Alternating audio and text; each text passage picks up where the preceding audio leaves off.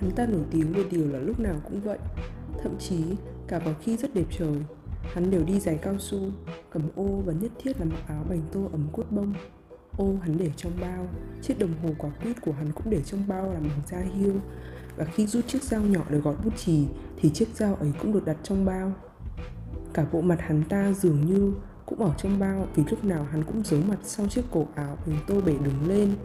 Hắn đeo kính dâm, mặc áo bông trần, lỗ tai nhét bông và khi ngồi lên xe ngựa thì bao giờ cũng cho kéo mui lên. Nói tóm lại, con người này lúc nào cũng có khát vọng mãnh liệt, thu mình vào trong một cái vỏ, tạo ra cho mình một cái thứ ba có thể ngăn cách, bảo vệ hắn khỏi những ảnh hưởng của bên ngoài.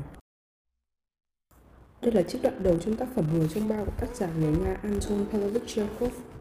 Mình xin lỗi nếu như mà mình có đọc sai tên tác giả. Xuyên suốt tác phẩm là hình ảnh châm biếm bản chất bảo thủ, cổ hủ, luôn sợ sệt với những rào cản vô hình mà các nhân vật trong chuyện gặp phải ở thực xã hội thời bấy giờ. Nhân vật được sử dụng để biểu tượng hóa cho điều này chính là một giáo viên dạy tiếng Hy Lạp cổ tên Belikov, một người trong bao. Có nguồn thông tin từ em trai của tác giả thì rằng nhân vật này được lấy nguyên mẫu từ ông thanh tra ở trung tâm thể dục thành phố Sakan Rock, nơi mà tác giả Chekhov đã từng học theo học và tốt nghiệp. Mình mong muốn trước khi đi trả lời vào vấn đề được đưa ra ở tiêu đề thì mình có thể nói qua một chút về nhân vật chính của chúng ta trước đã. Belikov đảm nhiệm vai trò gánh vác nội dung về cả mặt hình tượng và văn học cho toàn bộ tác phẩm. Những mối băn khoăn về sự độc lập, cởi mở trong lối suy nghĩ, sự tự ti về chính bản thân mình mặc cho sự ảnh hưởng từ cộng đồng tập thể xung quanh mình chính là những thứ luôn ám ảnh và khiến Belikov đấu tranh trong suốt những câu chữ của tác phẩm. Kết cục là ông ta đã chết đi vì cảm giác xấu hổ và hờn tủi. Nói một chút về bối cảnh, thì Người trong bao được viết vào năm 1898 khi mà xã hội Nga đang ngạt thở trong bầu không khí chuyên chế bảo thủ nặng nề cuối thế kỷ 19. Và Belikov là một sản phẩm quái than mà xã hội chuyên chế Nga hoàng nặng nề đã sản sinh ra. Cái bao của Belikov không chỉ mang tính biểu tượng mà còn được thể hiện một cách hữu hình. Có thể thấy từ ngoại hình đến trang phục của Belikov đều được thu vào trong một cái vỏ bọc. Từ chiếc đồng hồ, con dao, cái ô, hạt ăn vận kín từ đầu đến chân, chân thì đi giày cao su, đầu thì đội mũ lụp sụp. Belikov đảm nhiệm vai trò gánh vác nội dung về cả mặt hình tượng và văn học cho toàn bộ tác phẩm, những mối băn khoăn về sự độc lập, cởi mở trong lối suy nghĩ, tự ti về chính bản thân mặc cho sự ảnh hưởng từ cộng đồng tập thể xung quanh mình là những thứ luôn ám ảnh và khiến Belikov đấu tranh trong suốt những câu chữ của tác phẩm. Kết cục là ông ta đã chết đi vì cảm giác xấu hổ và hờn tủi. Nói một chút về bối cảnh, thì Người trong bao được viết vào năm 1898 khi mà xã hội Nga đang ngạt thở trong bầu không khí chuyên chế bảo thủ nặng nề cuối thế kỷ 19. Và Belikov là một sản phẩm quái thai mà xã hội chuyên chế Nga hoàng nặng nề đã sản sinh ra. Cái bao của Belikov không chỉ mang tính biểu tượng mà còn được thể hiện một cách hữu hình. Có thể thấy từ ngoại hình đến trang phục của hắn ta đều được thu vào trong một vỏ bọc. Từ chiếc đồng hồ, con dao, cái ô, hắn đều ăn vận kín từ đầu đến chân. Chân thì đi giày cao su, đầu thì đội mũ lụp sụp, Phòng ngủ thì luôn luôn kín như một cái hộp, khi đi ngủ thì luôn đắp kín chăn. Ông ta luôn lèm theo nghiêm chỉnh những thông tư chỉ thị, quyết định máy móc dập khuôn, bởi ông ta luôn sợ hãi. Ông ta cho rằng làm theo những điều luật là để được an toàn. Từ lối suy nghĩ này đã dẫn đến tư tưởng hẹp hòi, luôn cho rằng mình sống đúng, sống mẫu mực, xăm soi người khác, dình mò họ để xem ai có biểu hiện sống khác là sẽ được Belikov tìm đến nói chuyện về việc những người đó có thể bị sờ gáy bởi thanh tra như thế nào. Một điều thú vị nữa ta có thể nhận ra, ngôn ngữ Belikov giảng dạy chính là tiếng Hy Lạp cổ, một môn học khá là an toàn, không có vẻ gì là mới mẻ. Từ Hy Lạp cổ mà ông ta yêu thích là anthropos, có nghĩa là con người. Và từ này được thốt lên từ miệng Belikov như là một cách để ông ta chứng minh cho niềm yêu thích của mình với môn với ngôn ngữ này. Kể cả khi biết yêu và mọi người biết hắn mến Varenka, chị gái của một đồng nghiệp cùng trường, Hắn thậm chí còn trở nên gầy gò hơn và thu mình sâu hơn trong cái bao của hắn. Hắn tái mét mặt mày, bực dọc bỏ ăn, bỏ buổi lên lớp khi thấy chị em Varenka đi xe đạp. Đối với hắn thì cái hành động như vậy là không hợp với tư thế của một nhà giáo dục thiếu niên. Nếu thầy giáo mà đi xe đạp thì học sinh chỉ còn nước đi đầu xuống đất. Nhất là đàn bà con gái như Varenka mà đi xe đạp thì quả là cái chuyện kinh khủng. Chứng kiến người con gái hắn yêu đạp xe đối với hắn là cảnh tượng hãi hùng sự sợ hãi thậm chí đã khiến cho tình cảm của Belikov với cô dường như là đã biến mất Nỗi ám ảnh bất an luôn thường trực này đã tạo nên một cái bao vô hình bọc lấy tâm trí và lối sống của Belikov, ngăn cản hắn ta sống và thực hiện theo những gì mà hắn mong muốn. Thật kịch khi hắn ta luôn ám ảnh với những điều luật cấm đoán được tuyên truyền từ những bài báo, khiến cho cái phong thái được dựng lên bởi Belikov cũng thật giả tịch.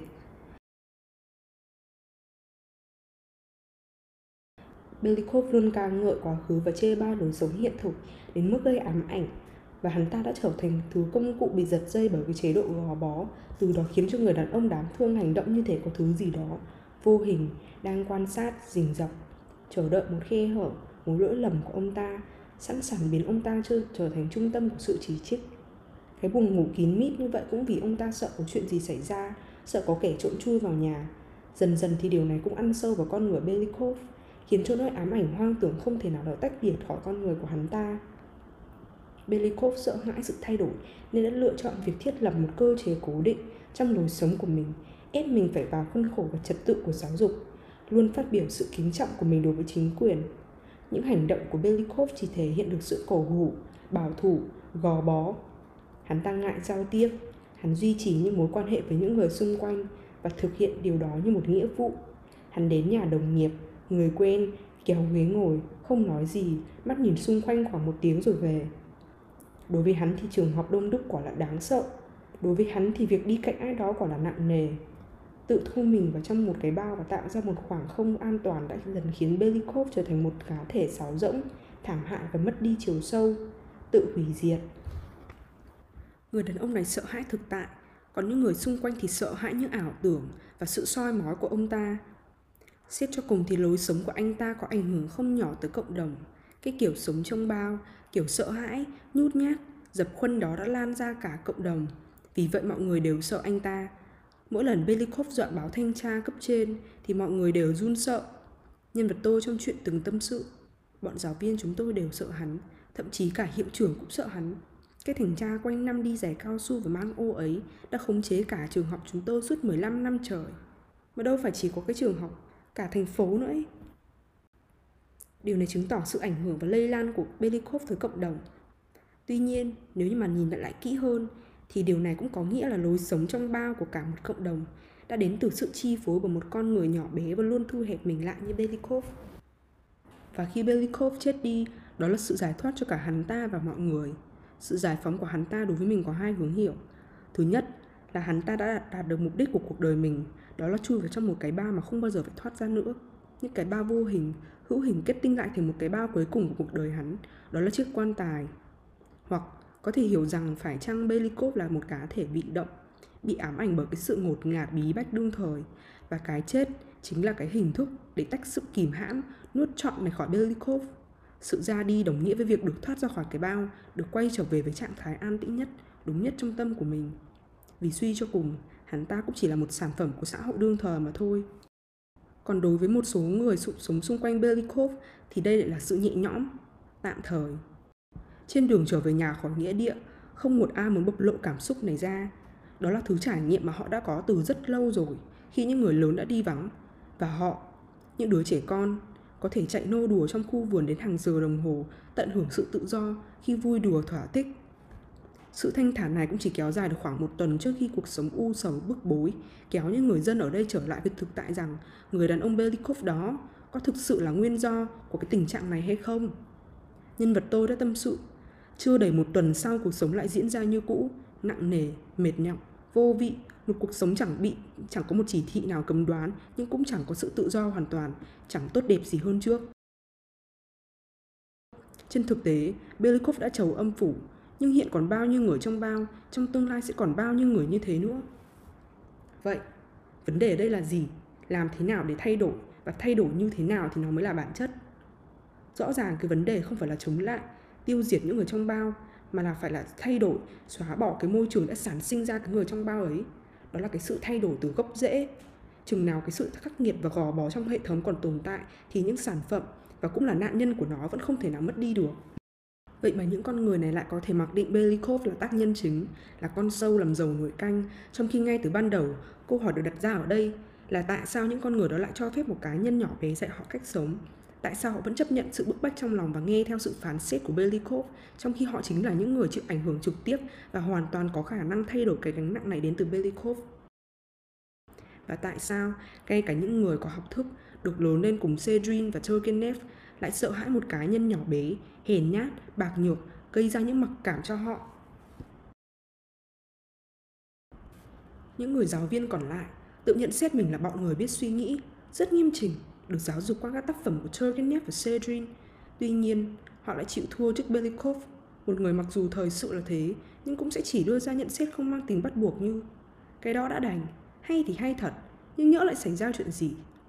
Ví dụ, ở đoạn đầu của chuyện, hắn ta cũng không yêu cầu bắt buộc phải đình chỉ học sinh mà cũng chỉ đưa ra một nhận xét như nếu đuổi được thằng Peterov khỏi lớp 2 và thằng Egorov khỏi lớp 4 thì thật là hay. Vậy mà chính những nhân bản thân, những người giáo biết nghĩ, có học, đọc Turgenev, Sedrin, Berkeley và các thứ sách khác nữa đã đành chấp nhận theo đánh giá đó và đi đến kết luận phải nhượng bộ Belikov và bớt điểm hạnh kiểm của Peterov và Egorov, bắt giam cả hai rồi cuối cùng thì đuổi chúng ra khỏi trường. Suy cho cùng thì chính họ đã phản bội những người học sinh này, tất cả để đổi lại sự thanh thản cho bản thân. Và trong câu chuyện về cuộc hôn nhân có thể xảy ra giữa Belikov và Kovarenka thì hình ảnh của những con người này hiện lên cũng chẳng tốt đẹp gì. Họ cho rằng việc Belikov kết hôn sẽ lột được đôi giày cao su và cái ô của hắn. Và những việc này được xảy ra vì sự buồn tệ. Vì hà cớ gì mà tự nhiên chúng tôi lại thấy cần phải tìm vợ cho Belikov. Một kẻ không ai có thể hình dung được là có vợ hoặc quyết định định mệnh của một người mà không cần biết đến bước ngoặt to lớn có thể xảy đến như thế nào với Belikov. Khi họ chung tay quyết định tạo một dấu mốc cho Belikov và thực hiện hóa sự mai mối, họ như tìm được mục đích của cuộc đời. Tác giả đã miêu tả cả một guồng máy lớn đã chạy. Với một người dễ dàng chịu sự ảnh hưởng, thì mọi người, bạn đồng nghiệp cũng như các bà đều thuyết phục được Belikov rằng hắn cần phải lấy vợ, rằng đời hắn chẳng còn việc gì đáng làm hơn là lấy vợ. Đó chính là một góc nhìn thiển cận từ chính những con người như vậy. Có mấy ai nhìn ra được một điều có tính chất quan trọng hơn thế nữa. Đó là đã xuất hiện trong đời Belikov một người phụ nữ đầu tiên đối xử với hắn chân thành và dịu dàng. Không hẳn là lỗi của Belikov khi hắn ta sợ hãi thực tại đến mức mà cái cú ngã về cả nghĩa đen và nghĩa bóng trước mặt người phụ nữ hắn yêu là dấu chấm hết cho cuộc đời của hắn. Cái chết của Belikov là công cụ để giải thoát cho những người giáo biết nghĩ, có học, đọc Turgenev và Sedrin khỏi sự hiện diện của họ. Họ ca lên tiếng nói vui mừng rằng chôn cất những kẻ Belikov quả là một điều thích thú. Vậy tại sao những cái con người giả tạo này còn tỏ vẻ nhũn nhặn, dầu dĩ, không muốn để lộ cái cảm giác khoan khoái? Vậy ai là hypocrite trong câu chuyện này? Cái chết của Belikov đã chứng minh rằng nó không thể kết thúc những chuỗi ngày nặng nề, mệt nhọc, vô vị. Vậy thì có lẽ vấn đề không nằm ở Belikov mà sâu xa hơn chính là từ phía những cái con người này. Hồi đi học đọc tác phẩm này thì sự phê bình của mình sẽ xoay quanh Belikov rằng tại sao lại xuất hiện một cá nhân xấu xí, tẻ nhạt, thảm hại, phá bĩnh, ảnh hưởng đến cuộc sống tập thể xung quanh Tuy nhiên thì khi lớn lên một chút thì mình nhận ra câu chuyện này được thuật lại từ cuộc đối thoại giữa những con người không có ưa gì Belikov. Có nghĩa là Belikov hiện lên, được tái hiện lại trong mắt người đọc là thông qua cái nhìn chủ quan, cảm nhận của đám đông. Số phận của hắn ta thông qua ngoài bút của tác giả không đi qua một bộ lọc nào hết, nó được thể hiện rất chân thật và khắc nghiệt. Vì thế mình muốn hướng sự chú ý và ý kiến của mình đến một số nhân vật làm nền trong câu chuyện này. không nhận được sự chia sẻ và giúp đỡ để kéo khỏi ảo tưởng và sự ám ảnh vô hình. Nhân vật Belikov ngày càng đi sâu hơn vào những góc khuất của sự hèn nhát, tự ti, ngày càng thu mình lại. Hơn thế nữa, không trở thành những cánh tay, một tập thể để giúp đỡ Belikov, nhưng nhân vật còn lại với mục đích là làm nổi bật Belikov, thậm chí đã gián tiếp tiếp tay cho sự xa lầy của hắn. Lối sống trong bao được hấp thụ vào Belikov phần nhiều là vì lý do hắn thiếu đi sự kết nối với thực tại, cụ thể là với những người xung quanh và cuộc sống của khu vực xung quanh nơi hắn ở.